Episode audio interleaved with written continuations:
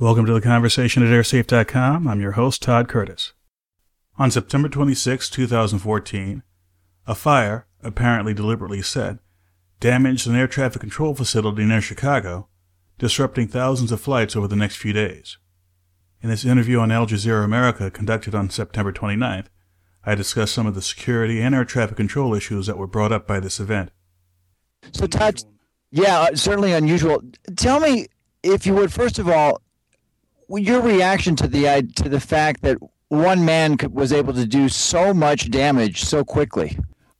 Well, it doesn't surprise me, because one of the things about any large technological organization, technological system, like the air traffic control system, is that there are some areas that have quite a bit of very, very valuable, very critical machinery in one place, and certain employees will have access to that machinery, to that technology. And if someone is bent on doing harm, whether it's a hydroelectric power plant, a computer system, or an air traffic control system, it can be done. Now, that said, there's all sorts of screening that goes on, both upon entry and during the time that someone's employed, to make sure that someone's not going to do something like this. But again, we've seen time and again, in different contexts, where someone essentially loses control in a work environment and takes it out either on their fellow employees or on the business or the enterprise itself. And I think this is one of those situations. So are you saying to some extent that, you know, no matter how many safeguards are in place, whether it's proper screening or proper distribution of critical infrastructure, that, you know, big systems are vulnerable and there's really not ultimately that much we can do about it? Well, any system, any technological system, complex system that has to have human beings operated at many levels is going to be vulnerable to someone on the inside trying to do harm to that system. Now, of course, even the most highly vetted, highly trained group of people can have people who misbehave and underperform and what have you. And again, the investigation is still ongoing on this particular case in Chicago, but this seems to be much more of a human failure than a technological failure. In other words, it will be impossible, I believe, to design a highly complex technological system to be completely immune from human interaction in a negative way.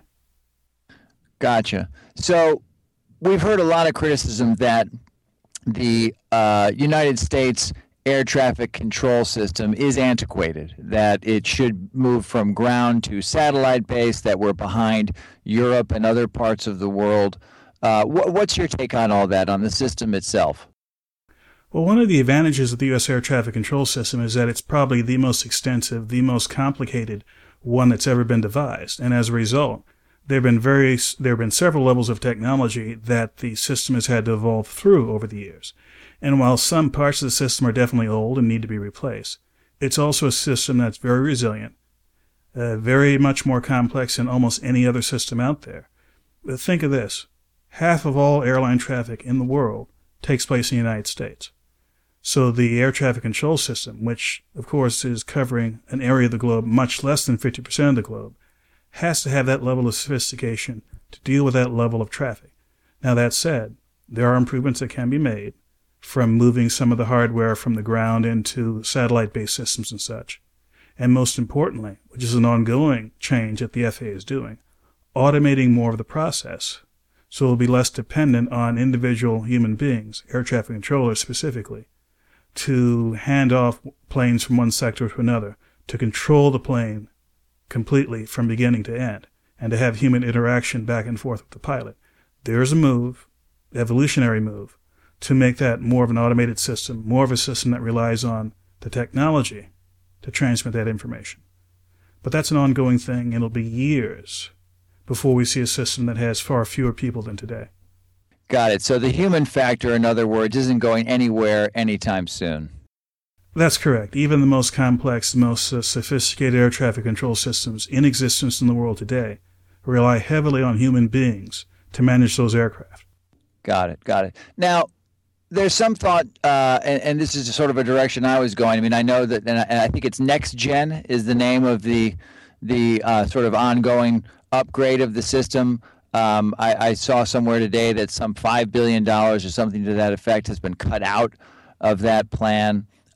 Is this a case of, you know, we hear a lot about the nation's aging infrastructure, you know, poor roads, poor bridges. This is infrastructure that you can't see and you don't interact with it until your flight is delayed. Is it a case perhaps where, you know, this is a wake-up call? We really do need to get on top of this?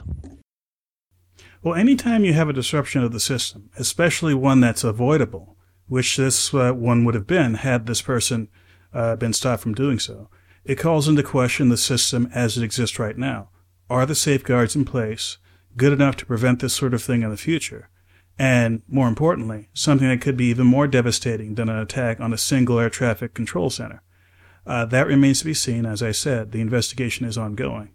But getting back to the NextGen situation, NextGen and the other programs that are in existence to upgrade and expand the air traffic control system depend heavily on a number of technologies.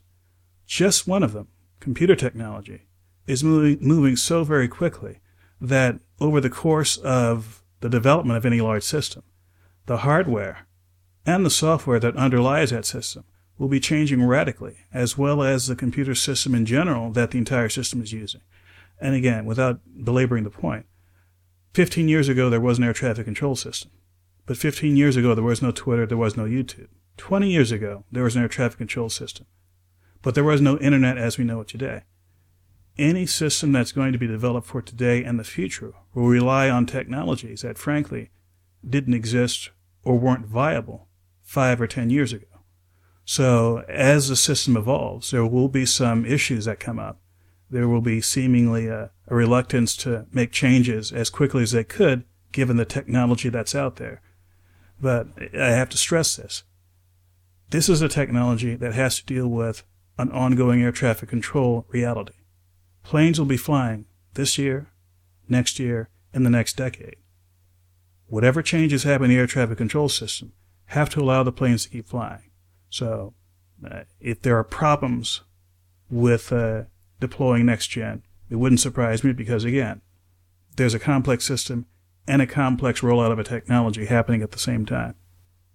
Right. It's the old adage, we're repairing the plane as we fly it. And not only repairing the plane, but coming up with new technologies to fly along with the plane as we repair that plane. Gotcha. Well, Todd, I think we've covered it. And unless there's something else that I didn't hit, I think you've been pretty thorough for us. Anything else you wanted to mention about it? Well, these air traffic control centers, these air route traffic control centers, there are 20 in the continental U.S. and one more in Hawaii and another in Alaska. These are very well-protected, well-guarded facilities. Even before 9/11, these were high-security facilities where the average person just can't walk in off the street and walk around. And, of course, any time you have a failure of the personnel within that system, it'll call into question whether or not the system that's in place is working. And I have fairly confident that this event, first, doesn't seem to be part of some sort of conspiracy, and second, will probably lead to some changes that'll make these systems, these facilities, more secure in the future. So so there's 22 total, but when one of the 22 goes down, obviously that's a big deal. I mean, that's almost 5% of the capacity of the system, and this one is central. This is more important than most because Chicago, which is the air route traffic control center we're talking about here, not only has one of the busiest airports, O'Hare, it's also strategically place within the country where a lot of flights that are flying through that region have to deal with that air traffic control center. And these the facility that had the attack on it, that had the damage done to it, rather, is one that deals primarily with aircraft flying at altitude, cruising back and forth across the country, as well as those taking off and landing in the Midwest. So this is very disruptive and a very major part of the air traffic control system. Fortunately, when damage happens to one part of the system, some of that traffic can be offloaded to other control centers in other parts of that same region. And that's what we're seeing over the last few days. Traffic isn't back to normal, but day by day they're getting more and more throughput through the system. Great. Thanks, Todd. I think we're good. All right. Glad you could have me on today. Great. Really appreciate it. Thanks again. Oh, you're welcome. For more information about airline safety and security, please visit airsafe.com. Thanks for listening, and we'll see you next time.